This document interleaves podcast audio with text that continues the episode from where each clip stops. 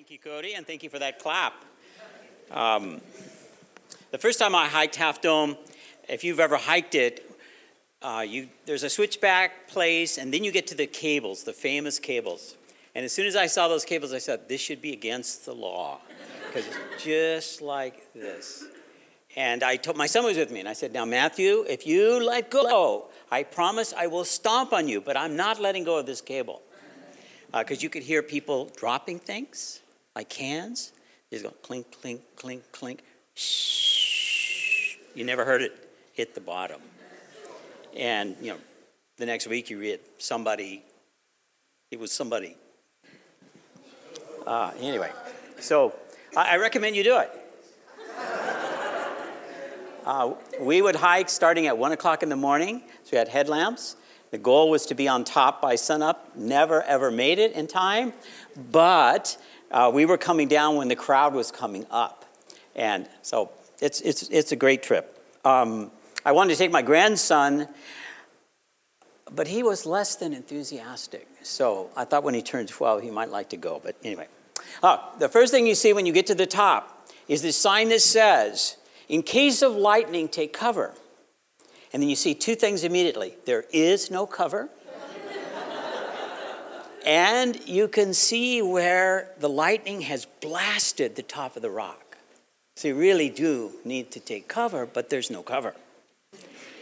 Um, and this, uh, this summer, I hit a really important um, anniversary of, of becoming a follower of Christ.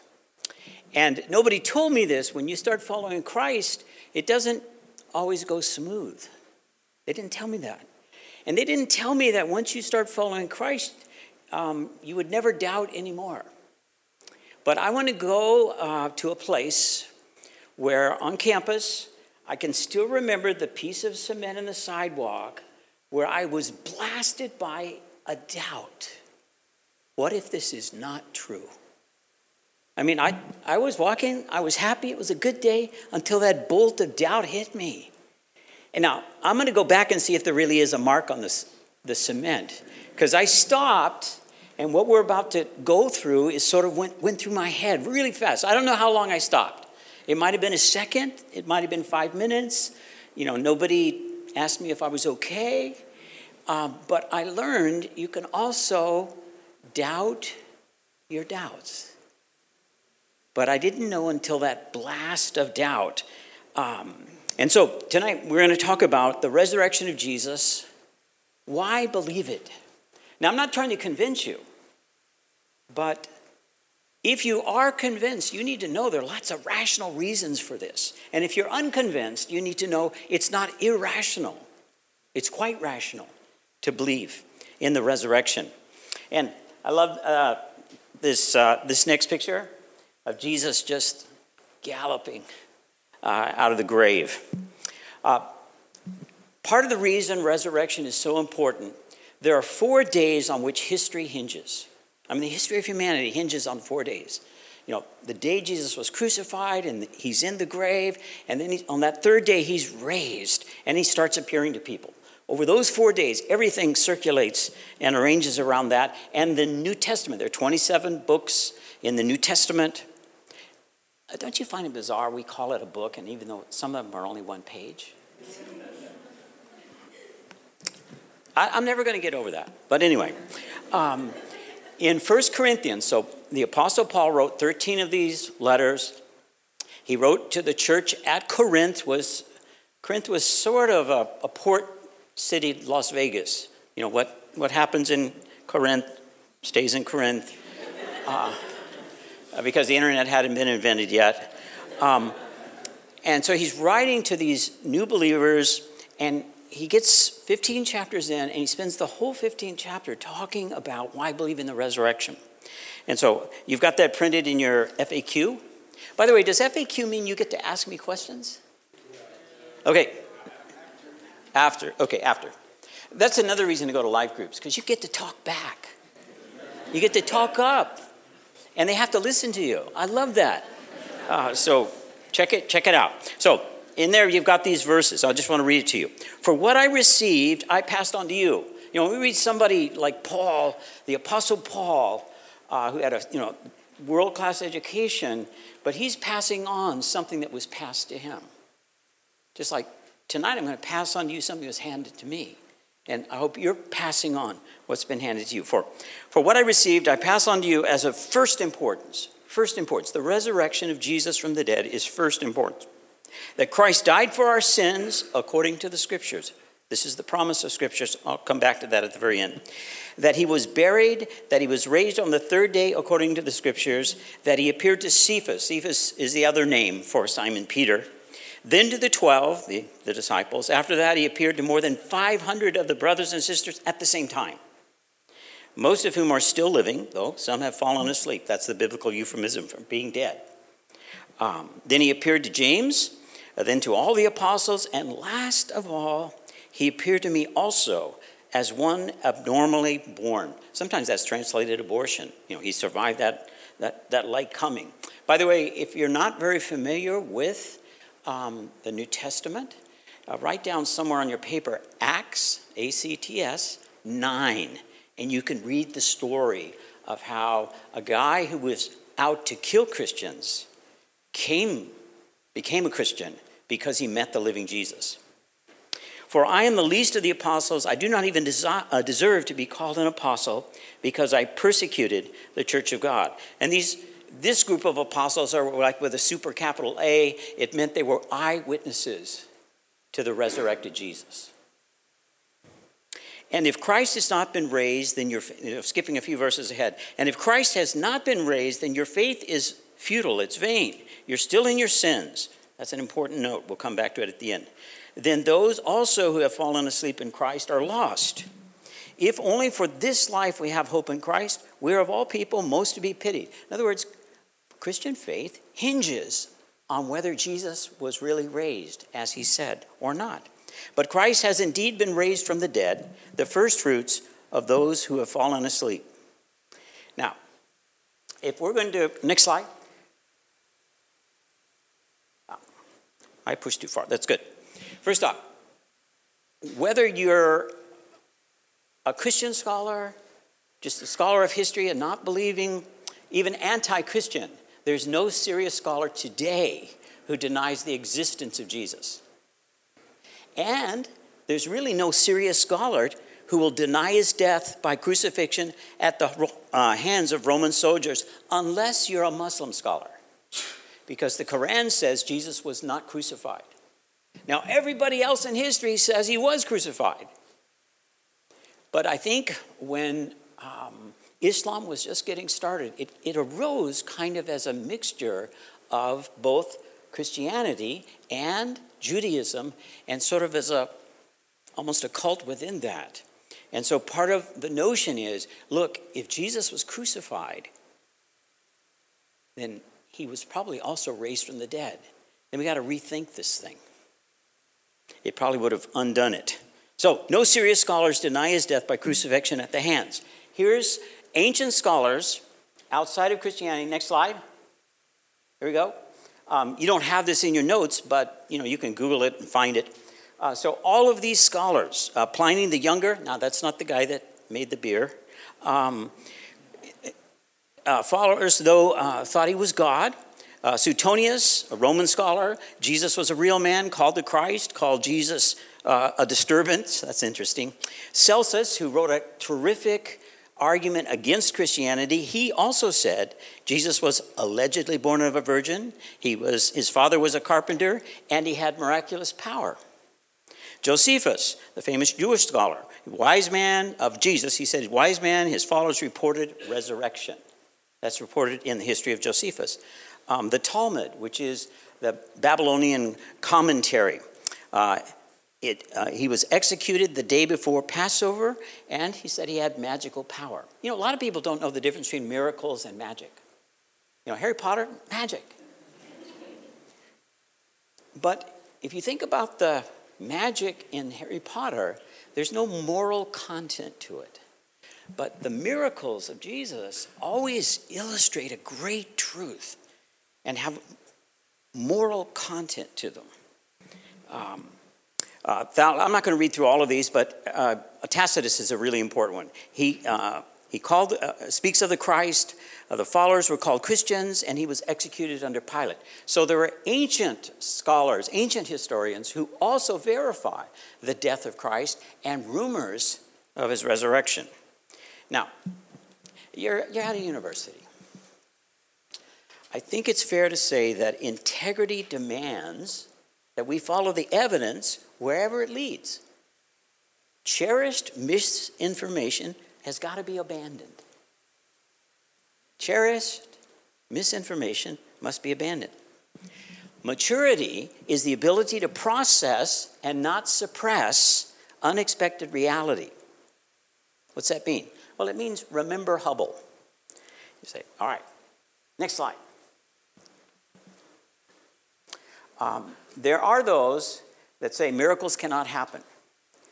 A uniform human experience shows miracles don't exist. Therefore, all reports of miracles are false. The problem with that is miracles do happen, and they happen in the hospital. The problem with the doctors is there's nothing that they can put in the medical record that fits their science for a miracle. Think about it. All right, next slide. Go back a couple. Didn't I have a Hubble picture in here? No, no, go, keep, go the other way. Sorry, sorry, sorry. Next one. Next one. Yes. Uh, you may know this. The Hubble Space Telescope, when it went up first, sent back the pictures, blurry. The Hubble needed glasses. So they, they put the fix on. In 1993, the pictures started to come back, and they were beautiful. They were so crisp. And it was like empirical evidence for the universe was coming. And as they examined that and exact, examined the background radiation, guess what? They discovered the universe has a belly button. The universe has a birth date. Now, up until that moment, most astrophysicists believed that the universe was eternal. But now they could see by how the stars were spreading um, and the background radiation that it all comes back to a particular time and place.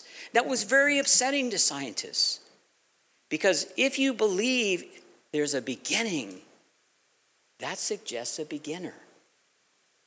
Now, at the time, if you went into a bookstore in Marin County, which is not really predisposed to Christianity, and you went into the bookstore and you went to the religious section, uh, no, excuse me, you go into the astronomy section, most of the astronomy books up till 1993 were kind of atheistic in their tone. After 1993, more than half had God in the title because of the evidence that was coming back. Um, and they had to follow it, you know, where it led. Uh, okay, roll back, go backwards for a minute. Sorry about that. Next one. There we go. I love this picture. This is Thomas, sometimes called Doubting Thomas. Anybody here a Doubting Thomas? I think we've all been that. And, and, and Thomas is great when he shows up at a life group because he pokes at things. In this case, he poked at, okay, let me make sure it's you, Jesus. And that, you see, where he's poking, that's where in order to make sure he was dead on the cross, uh, you know, they rammed a spear up under his rib cage. And he wanted to poke it. in life groups, you get to poke, you get to ask questions. They're good questions. And if you can't ask your questions, how are you ever going to doubt your doubts? Um, you're going to be stuck there. All right, so if we do the poking, next slide. There are five possibilities. Here's the possibilities. Okay. All five possibilities, Jesus died. All right? But Christianity says Jesus died and Jesus rose from the dead. It was a bodily resurrection. Hallucination theory says Jesus died, Jesus didn't rise, the apostles were deceived. It's just a hallucination.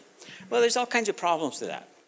For instance, maybe one person could have a hallucination, But groups of 12 don't have a hallucination, and certainly groups of 500 don't have a hallucination. Doesn't make sense. Besides, those that wanted to disprove that Jesus was God's son would have just gone to the tomb and got the body out. But the tomb was empty. All right, number three. Jesus died. This is the myth theory. Jesus died. Jesus didn't rise. The apostles were myth makers. Now, it is true. He lived such a good life, he should have never died. He should not have been crucified. I mean, even the Roman centurion who presided over his death said, This man was innocent. Um, but he did die, and he was raised. Number four, Jesus died. Jesus didn't rise, the apostles were deceived. It was a conspiracy. Well, the conspiracy theory, if the disciples, if they believed he, he, he was risen when he wasn't risen, why didn't the people who stole the body just produce it? I don't get that. Just like the next one. Jesus didn't die, he just swooned. Well, those Roman soldiers, if they didn't kill him and make sure he was dead, their lives were forfeit. That's why when you read the gospel stories about his death, it's very clear they had to be quiet about what happened because they were guarding the tomb and they were unable to prevent his resurrection. Um, let's talk about miracles for just a second. St. Augustine, you may know him, he's in the fifth century. Um, great thinker, brilliant theologian. He said, Miracles are not contrary to nature, but only contrary to what we know about nature. Any IT people in the room? There's no one here. What do you guys do when your program messes up? What do you do? Call your mom? Call your dad? Call Apple? What do you do? Well, if, what's that? Okay, all right. Everybody needs one of those guys, that's for sure. All right. Now, when you take your, your computer to that person, they will put some code in and fix it up for you. Okay, is that magic? Is that a miracle? No. Um, the other day, my uh, son in law, his um, he was taking a coding school and he couldn't get his program to upload. So he called this guy who's a super guru IT stuff. And the guy said, Okay, I'm going to send you some code, send him some code, load it in your computer. Boom, he took over my son in law's computer. He was in San Francisco, took it over, fixed it, give it back to him. Well, you know, God wrote the code of creation, He wrote the code of life. And He leaves a door for Himself to do things. And He you know, maybe he interrupts it, but it goes right back in place. So miracles are not contrary. C.S. Lewis said it this way Those who assume that miracles cannot happen are merely, merely wasting their time looking into the text. We know in advance what results they will find, for they have begun by begging the question. Now, if you read the Bible and there can't be miracles, and there are miracles all through Scripture, especially the resurrection of Jesus, we know how you're going to come out. But what if it's true? And as I was hit by that bolt of lightning and doubt, all these things started going through my head very fast. Did I re- believe he really died? Yes, I really, really did. Well, did they rush in the intensive care? No, that's not what they did. They put him in a tomb. Okay, but then he got raised from the dead. How did that happen? You know, did they, you know, put the stuff, charge, you know, and that? No. Did they, you know, was there some sort of drug they get? It's not possible. You know, when you work through your way like that, it says only God could do it. And God did it on the third day. The empty tomb and the appearances of Jesus, he is not here, for he has risen, just as he said. Um, those two things keep coming back at us to invite us into, into our heart deeply that, that he's alive. Now, um, here are all the appearances Mary Magdalene in John's Gospel the other women. It's so interesting because in the Jewish court system, women, you couldn't testify. Your testimony was worthless. But in the scripture, the women are the first witnesses God calls forward. I just love that. uh, Cleopas and another disciple on the road to Emmaus, Luke 24, the 11 disciples and others. By the way, what's odd about these witnesses is they're not predisposed to believe, they're doubting. All the apostles wanted to poke to see if it was really him. You know, and they say, Is, is it really you, Jesus? Is it really you? And that's where the joy came from when it really was him. Uh, to the seven apostles, to the disciples, so you've got a long list there. The apostles on the Mount of Olives before his ascension, and then Paul references this crowd of 500, you know, about double what we have here. Um, and so artists love to depict those. And one of the rare pictures of the 500 is that one right in the center. Any artists in the room? Yeah. You know, every time an artist does something from Scripture, you become an interpreter. You have to choose and make your choices. And it's so interesting what they choose in doing these. Now, the most famous atheist in England for decades was a scientist named Antony Flew. Uh, but about 10 years ago,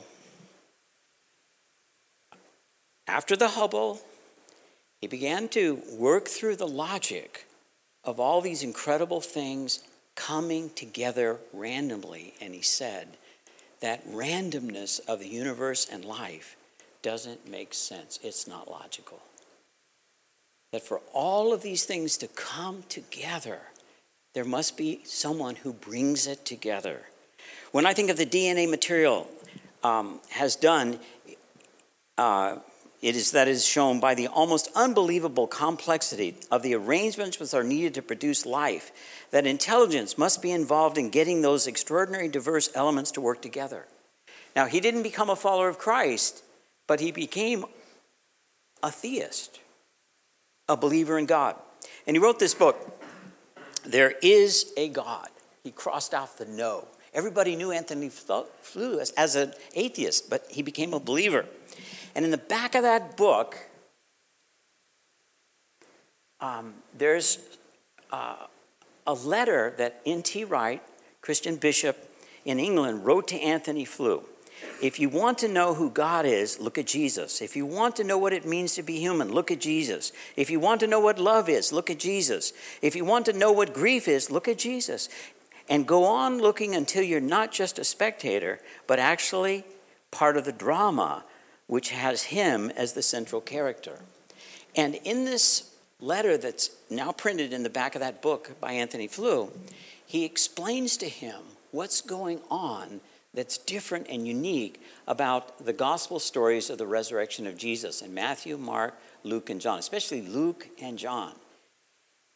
Up until those points, one of the things that the writers of the Gospels do is they'll say something about Jesus and then they'll show you the scripture in the Old Testament uh, that was a prophecy or a promise or something that it illustrates. And so Matthew especially has all these scriptures from the Old Testament to show that Jesus verified and fulfilled all those promises. But when you get to the resurrection, it changes tone. And the tone is like that of a witness. And they bring the women forward first. Why would they do that? You know, right now in San Francisco, they're choosing the jury uh, for the ghost ship murders. Well, the ghost ship fire. Uh, do you know about this? Okay. In, in Oakland, well, you know, it's incredibly expensive to live in the Bay Area. And so artists are starving. So they all, a bunch of them in Oakland, got this really cheap housing. It was horrible. I mean, I saw pictures of it. It was very, very unsafe. You know, and turpentine, you know, all the things the artists use that, that could catch on fire, and all these exposed wires, well, it caught on fire.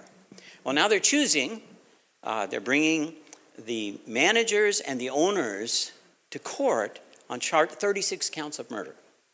They're choosing the jury. And they say that if you choose the jury well, the case is already solved. And what they're hoping is they can find one juror who say, I don't really believe that they killed them. I don't believe they're responsible.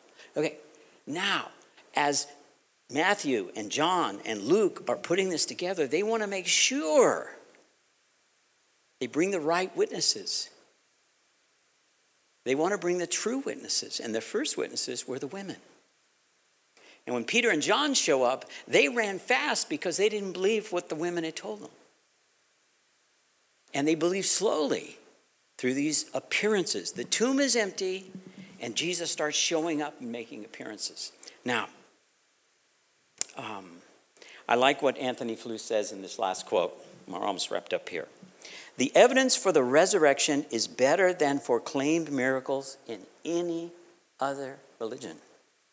It's outstandingly different in quality and in quantity. In quality and in quantity. In fact, um, if you read some of the miracle stories in other religious books, it reads a lot more like Harry Potter's magic than the miracles. And that's what uh, Antony Flew is getting at. Now, last verse. You've got this printed in your handout. If you declare with your mouth, this is from Romans chapter 10, how does a person get from believing in their head into believing in their heart? Um, it's like Jonathan Edwards said it's one thing to be told that honey is sweet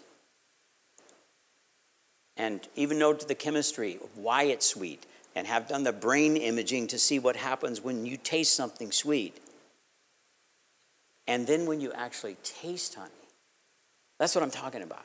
When it moves from just a head thing, which is important, to a heart thing as well. This is what happens. If you declare with your mouth, Jesus is Lord, and you can't put that Lord in big enough letters, He's Lord of everything, over everyone over all time, every moment. Jesus is Lord. And believe in your heart that God has raised him from the dead, you will be saved. For it is with the heart that you believe and are justified, and it is with your mouth you profess your faith and are saved. As Scripture says, anyone who believes in him will never be put to shame. For there's no difference between Jew and Gentile. The same Lord is the Lord of all and richly blesses all who call on him. For everyone who calls on the name of the Lord will be saved. Now, I'm going to go back to that place where the thunderbolt of doubt hit me, and I learned to doubt my doubts through, through rehearsing just what we went over about the resurrection. Another place I'm going to go is up in the hills, not hills, in the mountains. It's in Tahquitz Pines. And I remember I was standing right beside a redwood tree like you have on campus here. And in that moment, I realized that I had lots of questions about evolution and creation and that. But as I was looking up the tree, I said, it's like a switch got flipped in my head, in my heart. Um, I can settle that later. What I want to settle right now is I believe enough about Jesus to want to start following him. I want to give my life to him. I want to find forgiveness. I'm tired of dragging this backpack of sin around. I want to be forgiven. I believe God has raised Jesus from the dead and he's alive. And if I call him Lord, living Lord, risen from the dead Lord, I'm not a fool. I won't feel shame. And I want to go back and celebrate that because I've never been ashamed. Now, I've been ashamed of myself, but I've never been ashamed of him. I've never been ashamed of having declared him uh, to be Lord of my life and Lord of the universe. And if you give your life to Christ, even tonight, um, you won't know shame. Believe me. Let's pray together. Lord, thank you so much for this truth that Jesus lives, that Jesus is Lord, Jesus is risen from the dead, and very significantly, that his death was for our sin that, Father, you and the Son had an agreement. You would pour out all wrath of all time, and the Son would receive it all on that cross. And you raised him from the dead to show us you really do mean forgiveness for us and life for us in union with Christ. In his name we pray. Amen.